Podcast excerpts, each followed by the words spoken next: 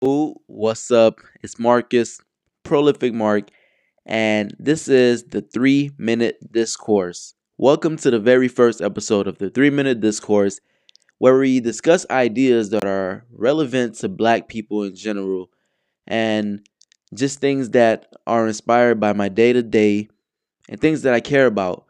And so that may be things about politics or business it may touch a wide variety of different topics, but at the end of the day, I try to make it insightful or at least um, put my ideas in a way where we can learn something from it or dissect it and have an intelligent conversation. Thank you for tuning in the three minute discourse.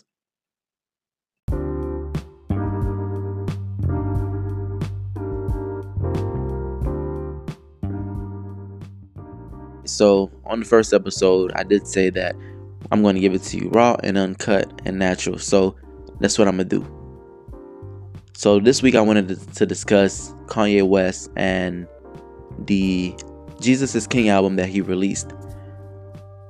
So, my whole thought on the whole situation, before I even get into that, let me first say that I was a part of the cancel movement mounting against Kanye West after his um, after his less proud moments, I would say, of him with the MAGA hat and going to the White House and essentially calling Trump his daddy, and the whole display that he put on, I felt as if it was a bad representation of just for the black people in general.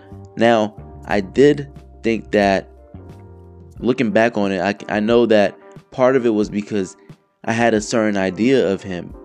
I was used to certain music, certain lifestyle, certain things that he stood for. And now he is in a different mindset, mind frame, environment. Yet I'm still holding him accountable to the ideas that I have of him. So it was a bit selfish in a way when you think about that.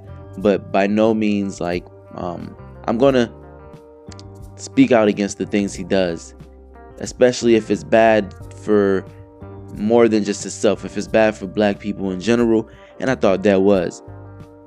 But looking back on the whole thing, I don't think he deserved to get canceled because of that. He was once a hero, now because he is um he is having these just terrible scenario, uh, situations that we should just discard him as if he wasn't just our heroes. But that doesn't mean he can't get, you know, reprimanded and uh, punished, if you will, for that. But he still deserves to have a voice and certainly deserves to come back as a liberated individual that is spreading the message of God. The album, Jesus is King, I felt as if it was very authentic. It was a great display of art musically his uh, genius musically just to create a gospel album speaking about God, and it is fire. Close on Sunday, you know that whole song. You're my Chick fil A. Anyways, um, I like that album because I feel like it really was a testimony saying he's not perfect. And the one line that sticks out to me is, um, I told people, I told people God is my mission. But what have you been hearing from the Christians? They'll be the first one to judge me.